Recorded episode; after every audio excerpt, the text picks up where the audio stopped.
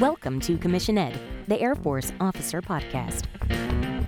Here we explore the training and development of America's leaders in the application of air power and the profession of arms.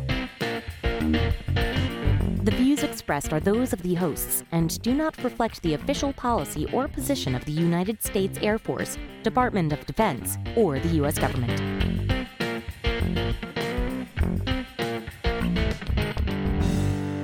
Welcome back to another episode of Commission Ed, the Air Force Officer Podcast. I am Colin Slade. And I'm Reed Gann, and we're your hosts for Commission Ed. Today, we are going to bring you an interview with Captain Matt Folks. Matt and I were cadets together at Brigham Young University, and he reached out to me, wanted to provide some expertise from his uh, time in the Air Force. I want to highlight here that this is an interview of a career field that we've already touched on before the 13S space operations, but this time it's from a very different perspective. Where a few months ago we interviewed Captain CJ Carlisle and he talked to you know satellite control that kind of stuff. But in this interview, as you'll hear very shortly, we're going to focus the, the majority of our time on space lift and the actual instruction of new space operations officers. Yeah. And as we're transitioning from a single service in the United States Air Force to two services with the Space Force, you can see a little bit about where the genesis of that idea may have come from, right? When you've got a single career field, 13 Sierra, that does such vastly different things, you can kind of see how it there might be some benefit to breaking those out into more separate fields so they can develop those expertise yeah, really interesting stuff. Being stationed at 45th Space Wing there at Patrick Air Force Base during my first year, where they do a lot of launches out of Cape Canaveral. Got to see a lot of rockets. I mean, come on, Colin, rockets. yeah, space. It's it's pretty cool stuff. So yeah, really looking forward to to hearing what Matt has to say. Yeah, and th- that's all just to show uh, as our audience listens to both CJ's interview and now Matt's interview that within a single career field, whether it's space operations or something else elsewhere in the Air Force, no two careers are going to be identical, even in the same AFSC. So, with that, we'll turn it over to Captain Matthew Folks. Today, I am joined by Matthew Folks. Hey, thanks for having me. Do, do you like Matthew or do you like Matt? Uh, let's go with Matt. That'll be that'll be less formal. Okay. Less like your mother being angry and interviewing you at the same time. Yeah, that and also, you know, I'm not a I'm a I'm a nobody now. I'm not even in the military, so I'm I'm I'm just Matt. Oh, okay. Well, nobody Matt. Let's investigate that a little bit. Apparently, at some point you were somebody. So why don't you uh, take us through your background and give us a little bit of an idea of uh, what your experience has been with the Air Force as you came into it, what you did for it, and then uh, we'll explore uh, later on uh, why you are a nobody now.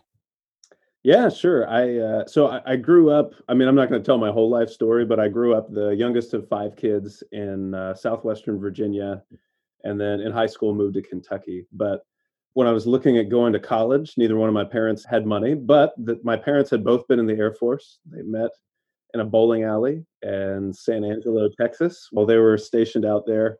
My brother, at the time that I was getting ready to go to college, he was on active duty. He was enlisted. He since then went to OTS, but he said, "You know what? You should check out ROTC." And uh, I was going to BYU, and I was like, "Well, I don't know if I can." I was planning on going on a mission for my church, and he said, "I'm pretty sure that's something that they've uh, probably dealt with once or twice before." So, I mean, it was kind of a family thing, kind of a, a money thing, kind of a you know, I want to serve my country thing. It, it, I mean, really, it's pretty similar for most people. But I went to BYU. I started out without a scholarship, but I want to say either my second or third semester I applied and I received a scholarship. So BYU ROTC guy, and I don't know if now is a good time to explain how I ended up in Space Command. Is that a sure okay time to do that? Yeah. Okay, so in some ways I love this story because at the time I was like, how can this possibly happen? And then after serving seven years on active duty, I look back and I'm like, this is exactly what somebody should expect to happen at some point in their career. Uh, just happened for me early on. Um, no, at the time, we filled out our dream sheets of all these career fields we wanted to do at some point our junior year. And I remember we would go into the administrative office occasionally as cadets and we'd say, Hey, are we going to do this soon? And they would say something very, you know, typical like, Well, we'll let you know when it's time or hurry up and wait or whatever they would say. And then it's funny, it was during the week of finals, and all of us who were graduating in 2009 got this frantic phone call from the secretary saying, Hey, can you be in the office in the next? It was like 30 minutes or something. Half of the people were gone already. And uh, and I went in, and this is exactly what they said. You know, it was inevitable, it was unavoidable. The bad news is your dream sheets did not get submitted. oh no. Uh, the Air Force already chose your career. But the good news is you can still put in for the place you want to go. So maybe you're not doing the job you thought you wanted to do, but maybe you can do it in a place that's warm, like Texas or California. And of course, as a junior, uh, this is devastating. We're like, I can't believe this is happening. And some people are like, well, heads should roll and people should lose their careers over this. But honestly, like stuff like this happens all the time. There was an inspection, I want to say that that semester. And so that's the thing that they were concerned about. And they totally forgot to submit the dream sheets. It was a crazy time. Anyway, I sometimes think about the, the Garth Brooks song, Unanswered Prayers.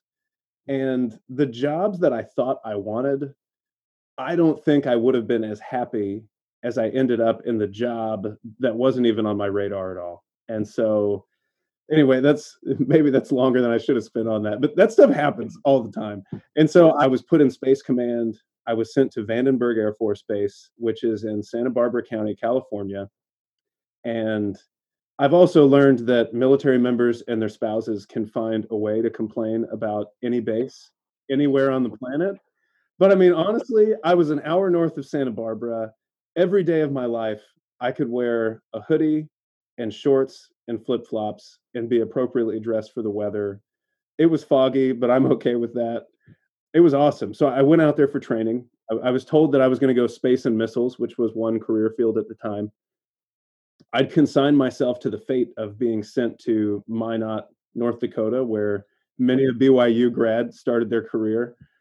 But then my wife got pregnant with our first child and when you're filling out your base of preference stuff, you can put stuff in the like special considerations box and they try and make you feel guilty. Like it's some sort of bad thing to do that. But in the box, I wrote, you know, my wife is pregnant. And if I were to go missiles, then she would be due right at about the time I would be due for graduation. And uh, that would be hard for moving and everything. And for continuity of care, if I could stay here and work in this space job in the middle of California, that would be great.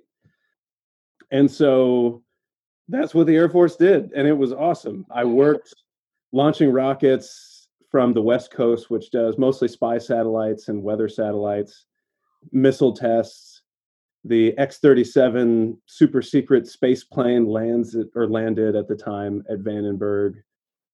I worked on really cool things with interesting people. I worked a joint project with the Israelis. I got to go TDY to Cape Canaveral, I want to say three times, and went to Vandenberg Air Force Base knowing nothing about space. And I, I just grew to love it. It's, uh, it's something I still like to follow the news with uh, New Space Force. My son's Valentine's box, we made a giant rocket and so you know i was able to like plaster nasa on the side and stuff. So it, great experience. I mean obviously not everything is great every day. I don't want anybody to think that. But looking back i've got no regrets.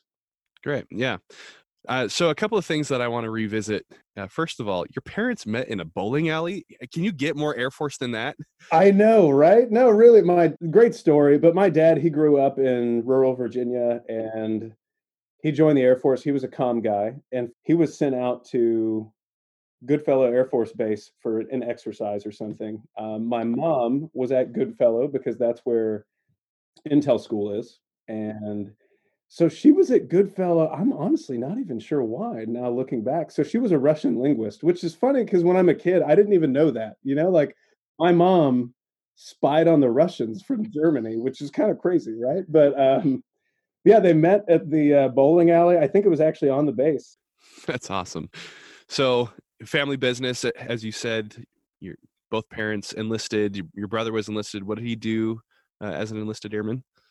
You know, it, it's funny.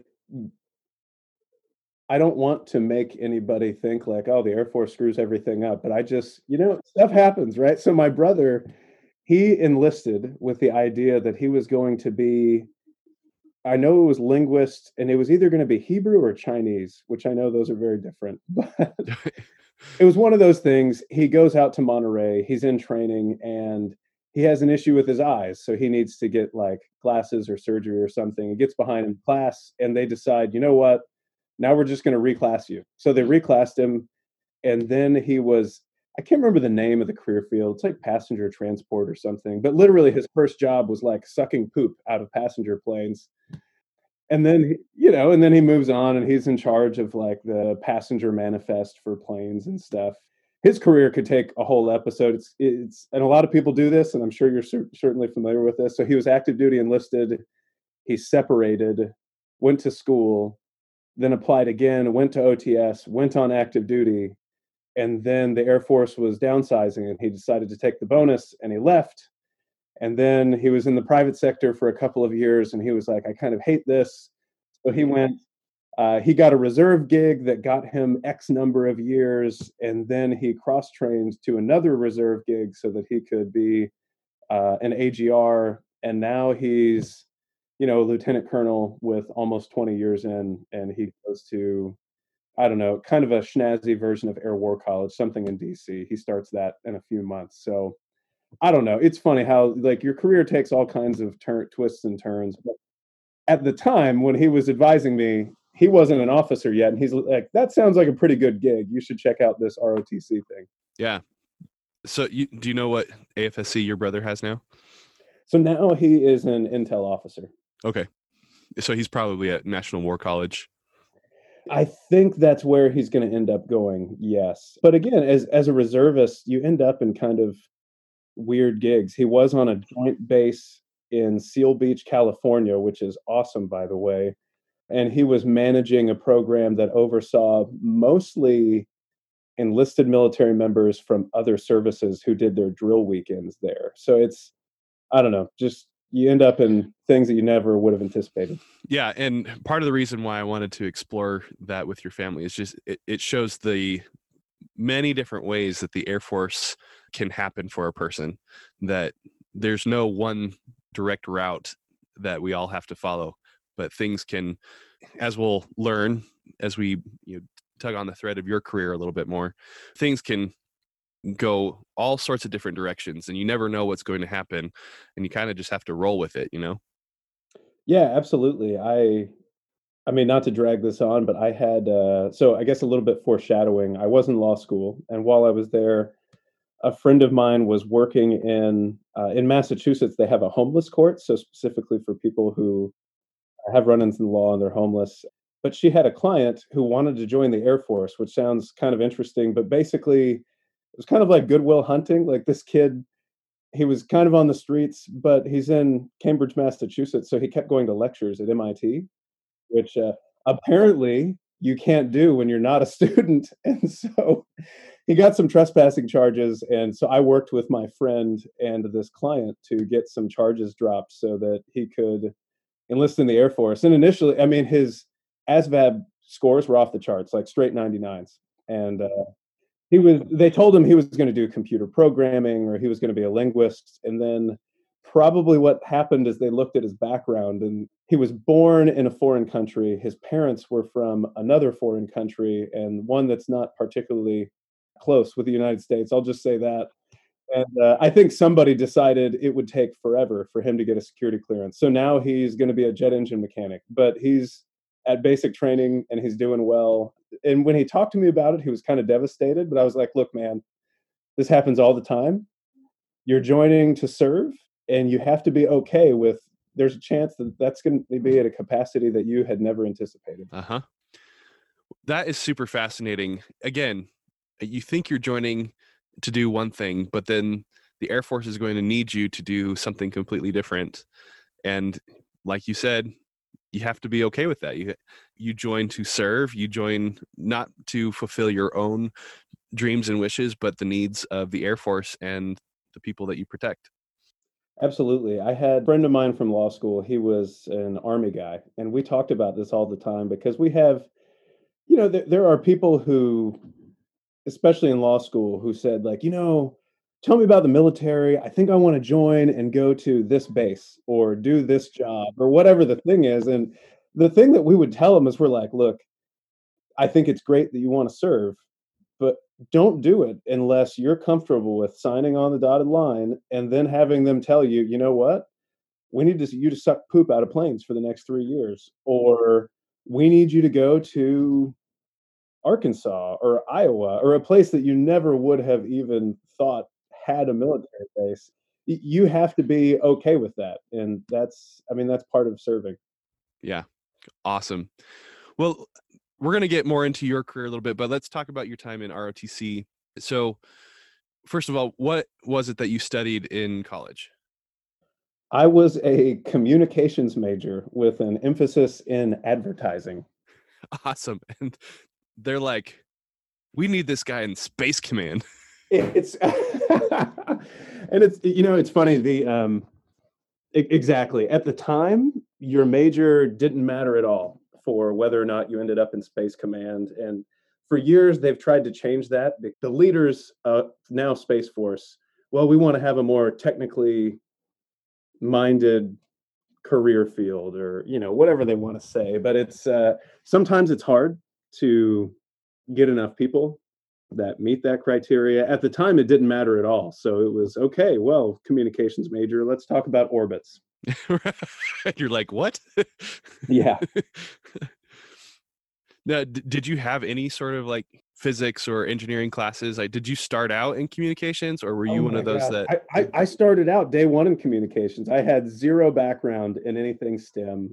I went to school thinking I wanted to be a journalism major and then maybe go into public affairs. But you didn't get to put that on your preference list. Yeah, I didn't. So I was I was a space guy, and I looked into it. I was like, you know, this doesn't sound so bad. So uh, and it it wasn't. It was great. But I, yeah, it's funny. And you know what? Even if somebody has a STEM degree, I guess the idea is that shows that there's an aptitude for things science, whatever that's worth, which I don't think is a ton, but I remember when they first implemented that requirement, I was an instructor, and my first group of students, I probably out of 24 students had six biology majors. And let me just tell you, biology majors also know nothing about space or orbits or like the physics that go into rocket launches or satellite motion. They don't know any more about the electromagnetic spectrum than a communications major. So it's kind of funny that you know STEM just ends up being a buzzword sometimes. Sure, absolutely. So you studied communications at, at BYU. Did you join ROTC from the very beginning, or did you do a year of college and then join later? So I joined right away. I and it's funny because you don't know how it works unless you have a sibling or something who has done it. So I just walked into the ROTC building and I was like, "Hi, I start classes on Monday how do I join ROTC? And they just tell you what classes to sign up for. So I, I was in ROTC from the beginning. I did some extracurricular stuff like honor guard, but I wasn't on scholarship until it was either my second or third semester. Okay. Great. And what was your experience in ROTC like? It was good. You know, it's funny. I, it feels like it was forever ago now it's always funny looking back. Like one thing that I think about now is when I was in ROTC, I thought it was normal to work in the same building and closely with a full colonel because BYU ROTC has a full colonel. And so you kind of get used to that. And then you get on active duty and find out that the colonel is like, that's your boss's boss's boss. Like you don't talk to him on a regular basis and you probably don't want to.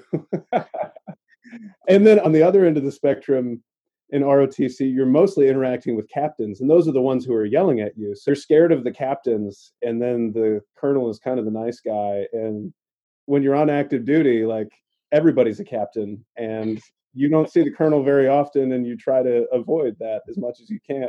So it's kind of um, a weird experience, but it was good. I, I did, I, like I said, I did some extracurricular work. I was in the honor guard, and it was just uh, a good opportunity to have a group of people that you spend a lot of time with doing like-minded things especially in a school that has you know 30,000 undergrads. It's nice to have people that you see on a regular basis and you can become friends with and interact with.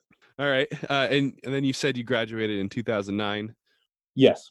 Okay so um, at what point did you find out whether you're going to do the space thing or the missiles thing so that wasn't until after I'd graduated, after I'd commissioned, after I'd gone to California and reported to Vandenberg Air Force Base. Uh, at the at, now it's different, but at the time you just knew you were going space or missiles, and everybody would go through the same baseline course before it split off.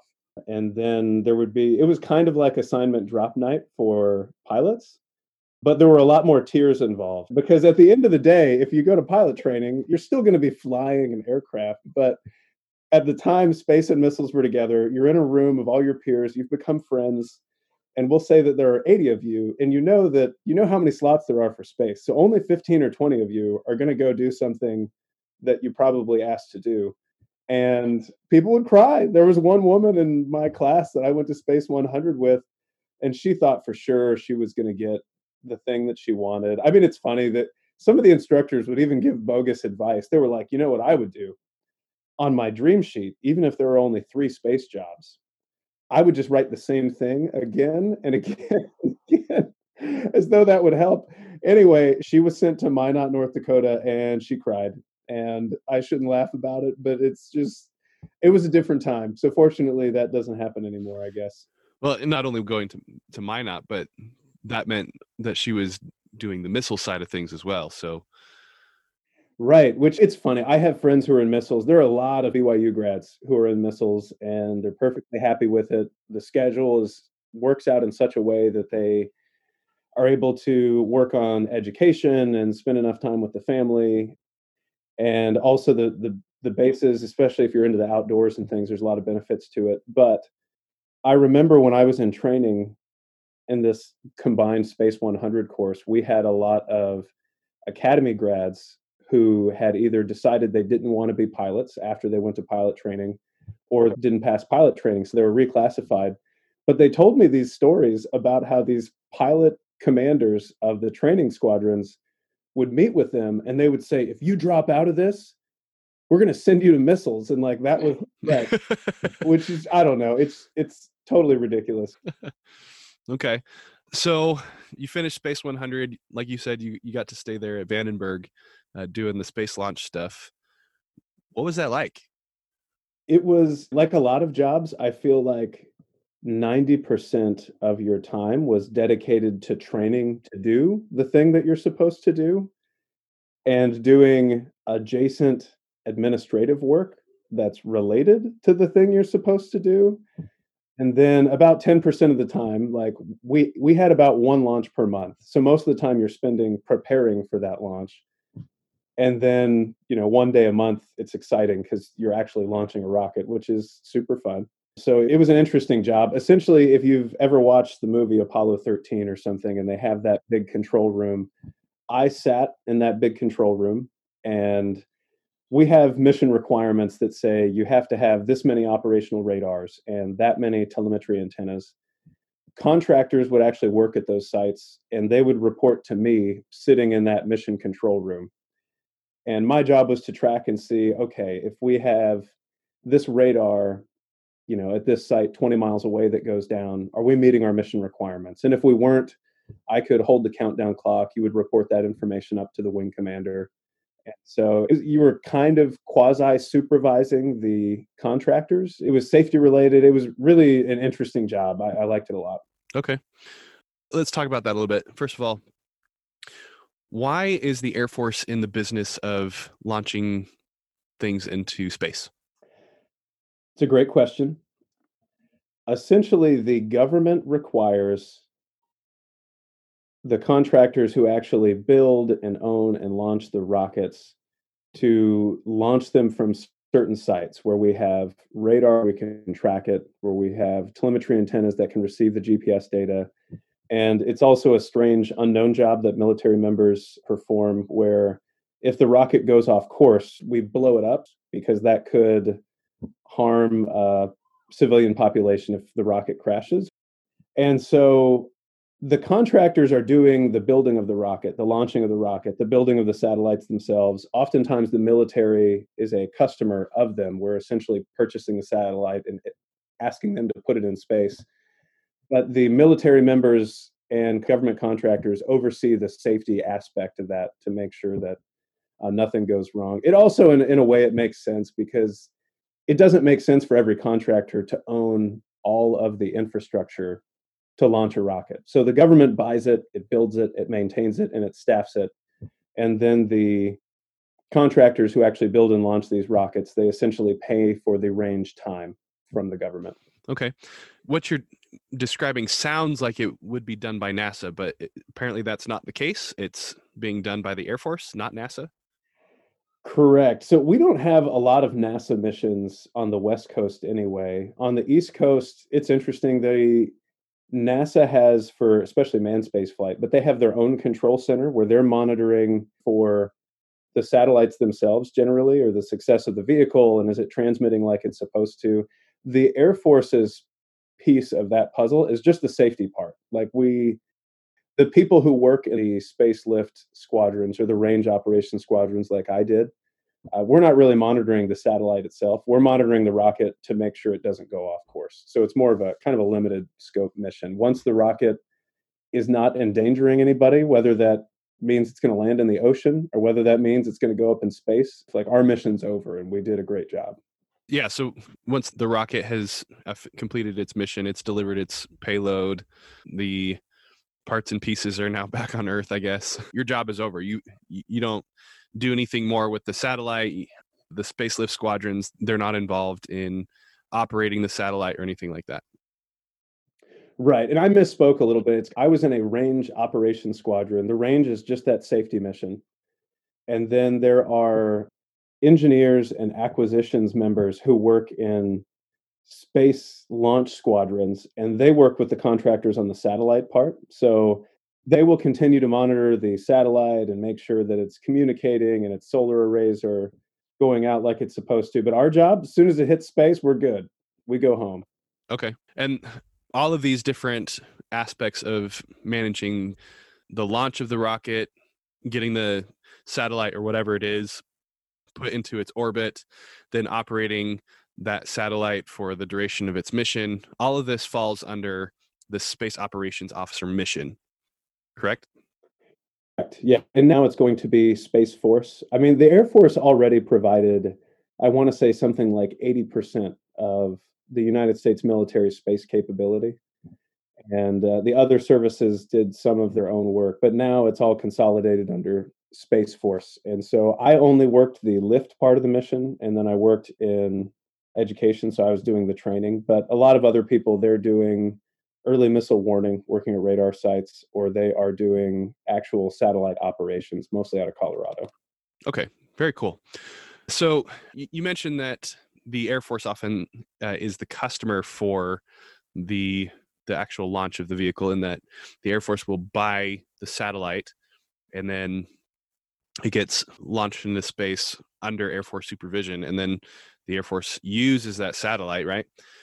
But apparently that's not always the case so sometimes there will be other customers like who is the customer for space lift you know at the time we had we didn't have as many commercial customers but there are a fair number of commercial customers. I mean if directv wants to launch a satellite there's no directv rocket there's no directv launch pad and so they contract with either spacex or united launch alliance and they say we have this satellite, we'd like to put it in space, and they will book a flight on a rocket.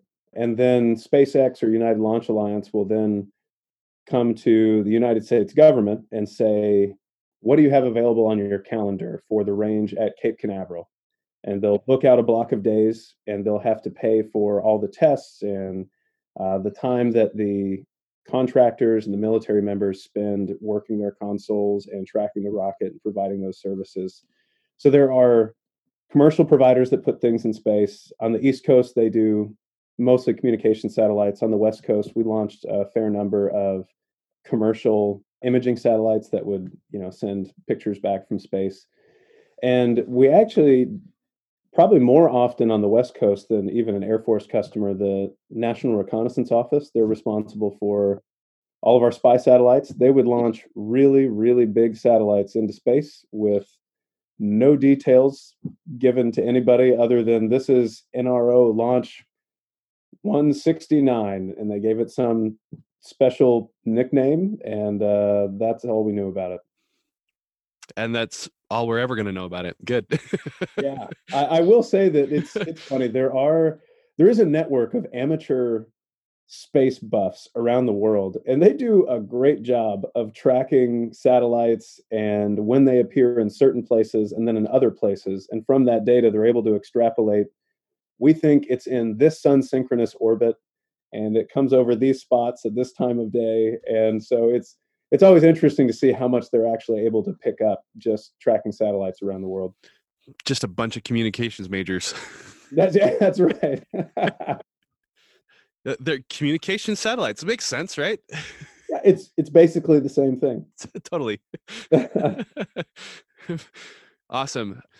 From what it sounds like, no matter who you're dealing with, whether it's the NRO or DirecTV, there's a lot of money involved in order to to get the thing put into space and especially if it goes wrong you know that's a lot of money that is now sunk because the satellite has been destroyed, the the rocket's been destroyed, all all those things. So it, it makes sense that there would be a lot of emphasis placed on the safety and making sure that the launch goes off without a hitch. Right. For example, the NRO could spend over a billion dollars with a B just on building the satellite.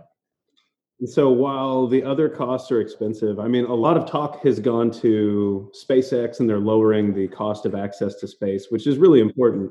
But the rocket itself, many times, is 10% of the cost of the satellite that is on top. And it's extremely important to spend the extra money and just make sure that the, the satellite's going to make it there. The other problem is all satellites are insured, but you can't go to Best Buy and buy a reconnaissance or a communication satellite. They're what? all I know, right? How about Radio Shack? they're all custom built and they take years in a pipeline. I mean, they have to get all the equipment built. And I mean, it's it's a very specialized process. If if anybody listening has time to watch, there's a one hour documentary on I think it's called How to Build a Satellite or How to Launch a Satellite. It's uh it's about a launch that the European Space Agency does. It takes you through like the three year process from the start of the building of this commercial communication satellite to the time that actually makes it into orbit. There's a lot of money at stake. Yeah, we'll see if we can dig that show up and include it in the show notes because maybe there's a communication major out there that wants to go into Space Force and this will help them get an idea of what they can expect. Okay, good. Uh, so you did the the space lift thing for how long? So I was doing Spacelift directly for three years. And then for one year, I went into our, uh, uh what's it called? OSS. Operation Support Squadron, OSS. Yeah. And then the last three years, I spent in the uh, training squadron under Air Education and Training Command. This whole time at Vandenberg? Yes. And, and that kind of gets into the next part of my story, but it's most space assignments are somewhere between three and four years. And so typically I would have PCSed by that point, but a, few things make space unique. There aren't that many space bases, which is why Space Force is kind of weird that it exists. Like most people spend their careers going between Colorado and California or Colorado and Florida, and there's a lot of back and forth. But I could be in literally three different commands and stay on the same base and stay within my career field. So I had an opportunity to do that. And at the time, at least, the personnel center had a hard time staffing the training squadron. So when I called and I said, Hey, if I wanted to stay here and go to the training squadron, could I do that? It was like, Great, done. Let me check this box and I'll set you up for your next assignment. So it doesn't work out for everybody. I will say that there's, I don't agree with it, but there's definitely many people in the Air Force think more assignments equals better, or more, specifically more bases equals better. So if I knew that I was going to stay in for 30 years and really shoot for colonel, I probably would have tried to move at the three or four year mark at the most. But my goal was a little bit different. I knew that I was interested in going to law school, and I also really liked teaching. So for me, there was no risk in going to the training squadron and doing a job that I love and setting myself up to go to law school. Okay. Uh, yeah. So we'll talk about uh, your specific career progression, how you got to where you are now. But if you could kind of briefly outline that career that you described in order to become that 06 in the space career field, what does that usually look like? So within space, the common wisdom and what they tell you and what most people's careers end up looking like. Space is one of a handful of career fields that is considered ops. And most people in the Air Force, when they think ops, they think pilots. And being in ops has its benefits. Like you literally get to go to the front of the line when you go to the uh, when you go to the clinic or you need a flu shot or whatever. But you're the person that's actually doing the thing. So pilots, obviously, they have their they're sitting in the cockpit and they're flying the airplane in space as an officer, you're not just supervising enlisted members who are performing a job, but you're also performing the job. You're doing the ops, you're tracking missiles, or you are Uh, moving the satellites in space, or what have you.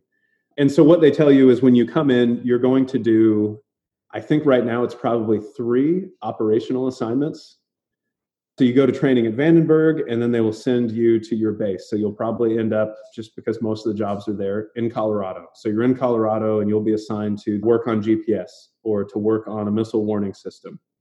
And you'll do that job for probably three years, and then they will PCS you to another ops job. So you literally might go from Colorado Springs up to Boulder, Colorado. Some people just stay in the same house and commute but you might end up going to Florida or California. There are radar sites at more random places also. But usually, what happens is you will do two to three of those ops assignments in a row.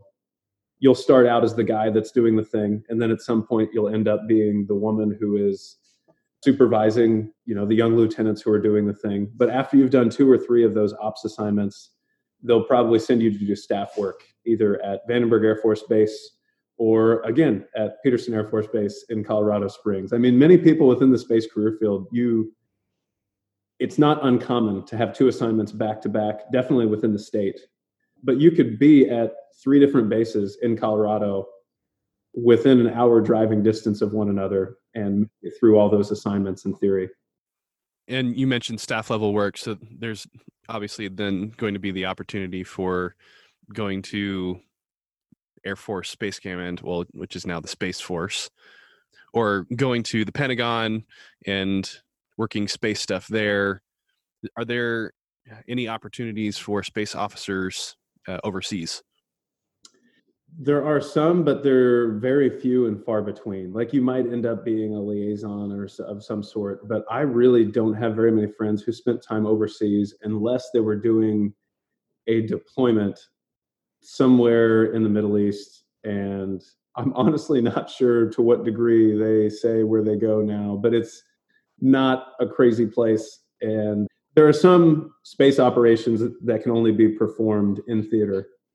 Uh, so I, I, have friends who deployed and they were sitting in an ops center in uh, in like Qatar, and there's a ton of military members there. And there's also like Red Lobster and malls. It's a it's an interesting deployment. Not that it's like super fun because uh, it's still like a hundred thousand degrees outside, but it's uh, it, it's a different deployment. But as far as going overseas, not so much. It's really an interesting career field in that respect.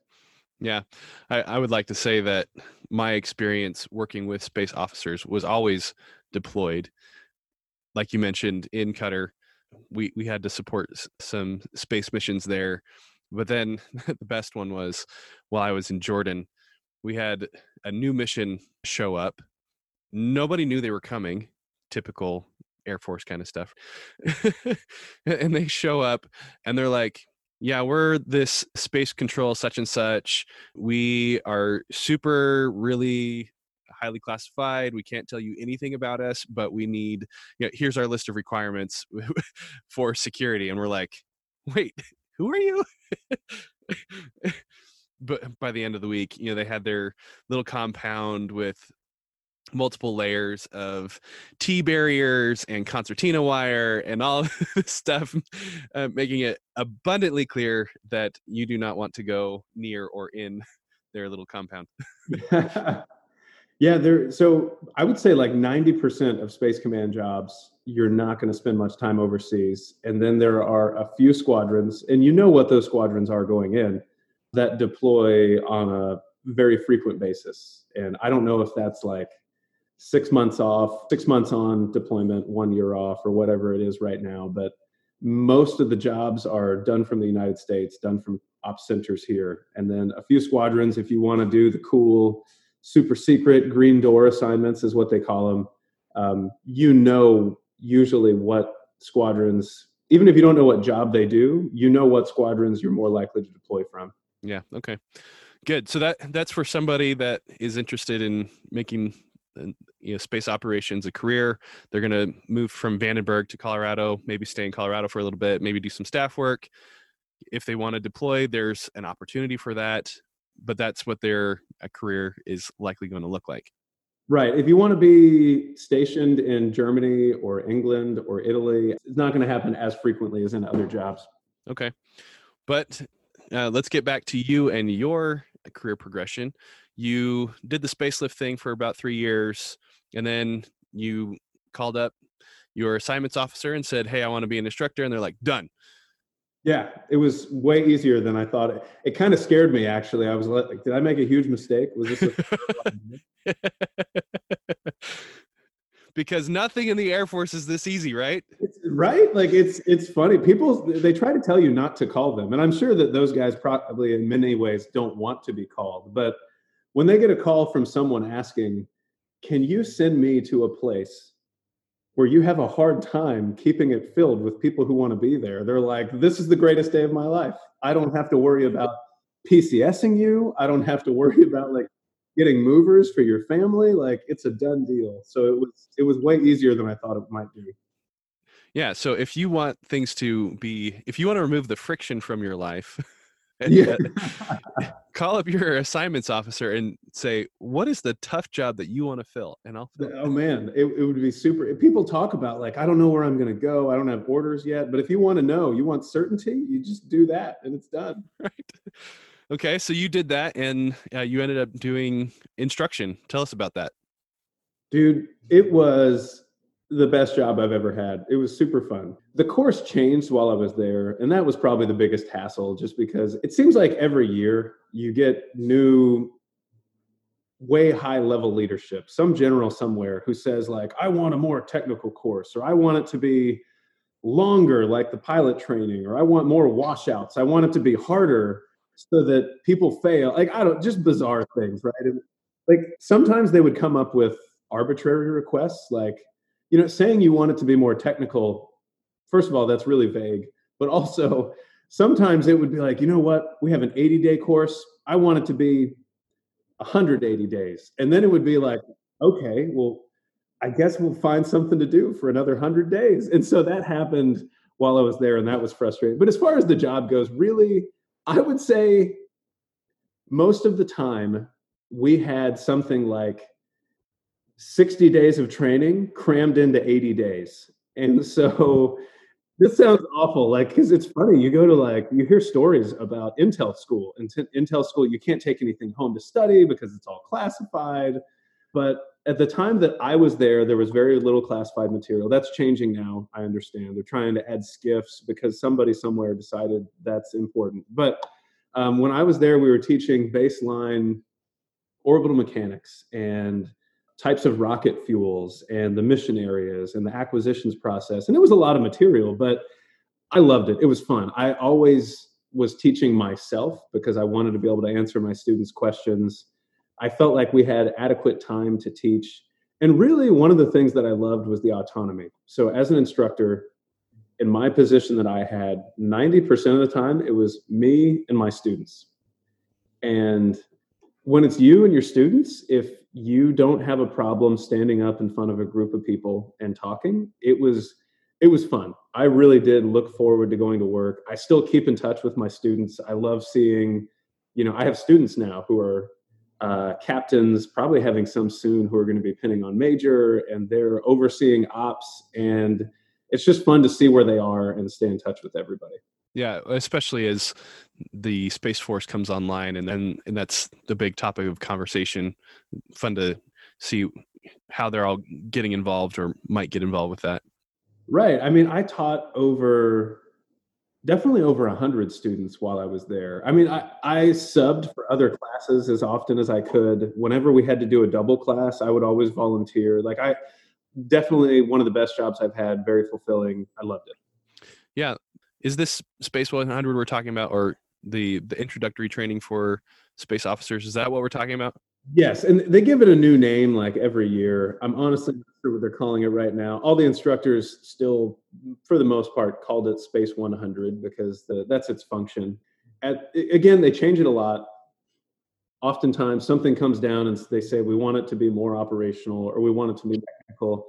But really, at its core, you have a certain number of blocks of training, like 10 blocks of training. So you'll start out with like space history, and then from there you'll go to basic orbital mechanics, and then from there you'll have a space lift block, and you'll have a block on the electromagnetic spectrum, or you'll have a block on early missile warning systems. And by the end, you have an overview of essentially every part of the career field, including acquisitions, because that's an important part of our career field and uh, you graduate and then the follow-on training happens at the bases. So you don't get extensive training for example in an early missile warning system at vandenberg air force base. You would actually go to your radar site or your uh, satellite control facility and you would get your training there.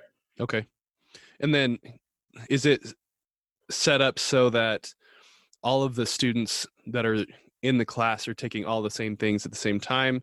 And and so there's a very definite start and stop date for each class or is it more of like a rolling schedule? So each class like group of students they have a definite start and stop date but we might have five classes going on at any one time that overlap uh, which is kind of fun you know it, it's like any air force training when you have overlapping classes like that you've really only been there for like eight weeks but you're the old guy you know you've been there for a long time and oh look at these new students coming in. They don't know anything. But it, it was fun. It, it, was a fun environment. I, I think it, it, was a great place to be. And how big are these classes? At the time they were 12 students. I don't know if they've changed that uh, since then but it's a good number. Any more than that it's really hard to keep track of everything. Any smaller sometimes it's too small if you know what i mean Okay, so then uh, 12 students per class, five classes going at, at any given time, about 60 officers that are going through Space 100 at any given time. Yeah, it depends on kind of the ebb and flow. I mean, right after graduation, they'll have huge groups coming from the academies and then lesser so from ROTC. But yeah, as many as that many at one time and as few. Sometimes we might only have one class going. It just depends kind of how AFPC schedule is going. Okay. And so the the class size is dependent on what's going on uh, with the commissioning sources and what AFPC is, as well as the Pentagon is trying to do as far as the end strength numbers for the space operations career field. Right. So you do a pretty good job of keeping most classes right at 12 students. That being said, oh, this is something I kind of wanted to mention earlier. So I was at in ROTC and in my senior semester, within a month of graduation, assuming that I would graduate and then I would commission and then I would have a job. Then at some point, somebody told me, oh, yeah, that's not necessarily how that works. and so fortunately for me, I ended up commissioning and then actually starting my job within a few weeks. But I also know somebody who went missiles who was working at Home Depot for over a year before his slot opened up for him to actually go to training somewhere. And so anyway, it, it happens that way. So we have a lot of times we have large classes of academy grads because they just had a graduation cycle, and then you'll have more ROTC students, and then OTS is just kind of fit in wherever OTS students graduate. Right. Okay. Well, good. Anything else you want to say about the instruction side? I just I hope that people aren't afraid to do a training assignment. Like in some career fields, it's seen as like a stepping stone, and then in some career fields, people will tell you, "Oh, you don't want to do a training assignment," or "Oh, I think the biggest myth, oh, AETC is the worst," which is like the most broad statement you could possibly say. Don't get me wrong, like AETC, every command I'm sure has its problems or whatever. But like I said, 90% of the time when you're a line instructor, it's you doing your job and there's nobody looking over your shoulder. And I don't know if that's the case for most jobs in most career fields. So for me, I had a good time. If you think you'll like instructing, then it was awesome. I, I, wouldn't trade that time for anything. I, I, grew really close to my students, my fellow instructors. I learned a ton about my own career field, and uh, I've got no regrets from doing it. Yeah. And on that note, the Air Force is finally shifting in a direction where it's going to value instructor duty, whether it's like what you did uh, as a you know, career field instructor at the schoolhouse or teaching PME at SOS or ACSC or doing OTS or Air Force ROTC instructor duty.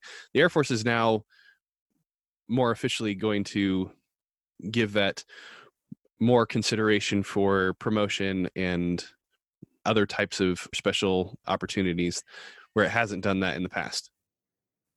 And and they should. I mean, because if they don't, then you're going to end up with the scrubs who don't want to teach being the teachers, which is I, I can't think of a kind of a worse scenario than which is kind of the situation that you and I had while we were at ROTC.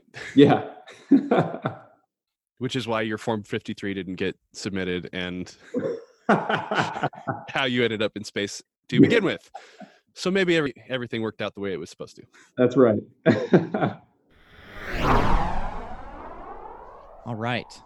Well, Colin, thanks so much for setting up that interview with Matt. I really enjoyed it.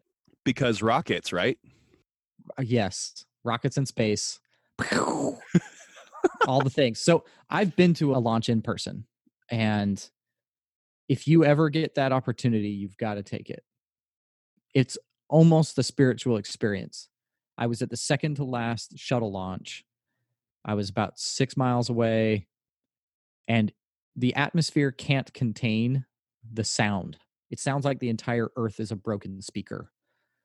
Really great memories from that. So the whole time he's talking about space launch stuff, I'm just remembering that experience. But anyway, yeah, the thing that I really wanted to talk about is how he even landed in 13 Sierra in the first place. Uh I'm having a hard time deciding how I would feel if someone had forgotten paperwork you know just a simple little thing like that but i think you and i want to talk about this about how he managed it and what we think our audience should do because guess what newsflash stuff's going to happen right? Bad things will happen to you the air force will lose things life will happen and how you deal with that will play a central role in your life success but also your career success. Yeah resiliency is a huge topic in the Air Force and across the the broader Department of Defense because exactly as you're saying Reed things will get screwed up someone's going to forget to s- submit your paperwork such as your form 53 career classification while you're going through your session source or later on maybe someone will forget to submit your prf or your, your promotion recommendation form for you to meet a promotion board I've personally seen that happen in two different circumstances. Or outside of the Air Force, but still within the military context, household goods as you're PCSing from one location to another, your stuff's going to get lost or broken. Or stolen, which is the worst. yeah. The point is that things are going to get screwed up because while you are not necessarily in combat here, fog and friction and chance and chaos still get to play a role in everything that we're doing here. Yeah. And what I really liked about Matt and his approach to all this is I, I think there's something we can all learn is there are a number of ways he could have reacted to this situation. Uh, but the path he took was, you know, I joined to serve. And so I'm going to have that perspective. Maybe I didn't get exactly what I wanted, but I was here to serve other people and to serve my country and to serve a broader mission, not do a thing. And so he gave it a try. And I really liked that message. And I hope our audience takes that away because my plan didn't go according to what I intended to do. I know, Colin, you and I have talked multiple times. We all have this vision of what our life is going to be like, right? The best laid plans of mice and men. We don't know what's going to happen. And he took the attitude of, you know, I'm here to serve. I'm going to give this a shot. And he remarked a number of times how much he loved being a space operator and what developmental opportunities, what life experiences could he have missed out on had he not had that attitude? Yeah, for sure. Really appreciate Matt taking that stance and being a living, breathing example of what you can accomplish and the passion that you might find in something that you didn't know was an option to you. I mean, not only did he serve in space operations doing spacelift with, with gusto, but then he turned that around and became an instructor in it and started to develop the next generation of space operations officers where he could have taken the approach of well this is not what I wanted. So I'm just going to exist for the next four years, you know, just bide my time until I can get out of the Air Force and then go be a lawyer. Yeah. And I think that'll lead us to what we're going to be talking about in our next episode. And we'll kind of set that up for our audience. So we're going to kind of break this interview up into two big parts, but it's kind of part of a three part series. So in the next episode, he talks about his transition out of active duty and into becoming a lawyer using the GI Bill. And Colin, that is such an important thing that we really want to bring that up and talk more about what the GI Bill is and how it works. Yeah, for sure. So, what the uh, audience can expect is that next week we'll have a, an episode that talks about Matt's experience with the GI Bill, some of the things that he learned from his experience transitioning out of the Air Force and into a law program using the GI Bill to do that. And then the following week, so two weeks from now, we will have a toolbox episode specific to the GI Bill program and the practical applications of how you can use it. Yeah, absolutely. It's an incredible benefit, and we hope to outline how that can impact your lives. Anything else before we wrap up this week, Colin? No, that's all I had. Awesome. Thanks for listening to this week's episode of Commission Ed. Thank you for listening to Commission Ed, the Air Force Officer Podcast. The views and opinions of the authors expressed herein do not state or reflect those of the government and shall not be used for advertising or product endorsement purposes. Mention of any specific commercial products, process, or service by trade name, trademark, manufacturer, or otherwise does not necessarily constitute nor imply its endorsement, recommendation, or favoring by the U.S. government. The mention of companies by name is solely for the purpose of discussion and should not be implied as endorsement.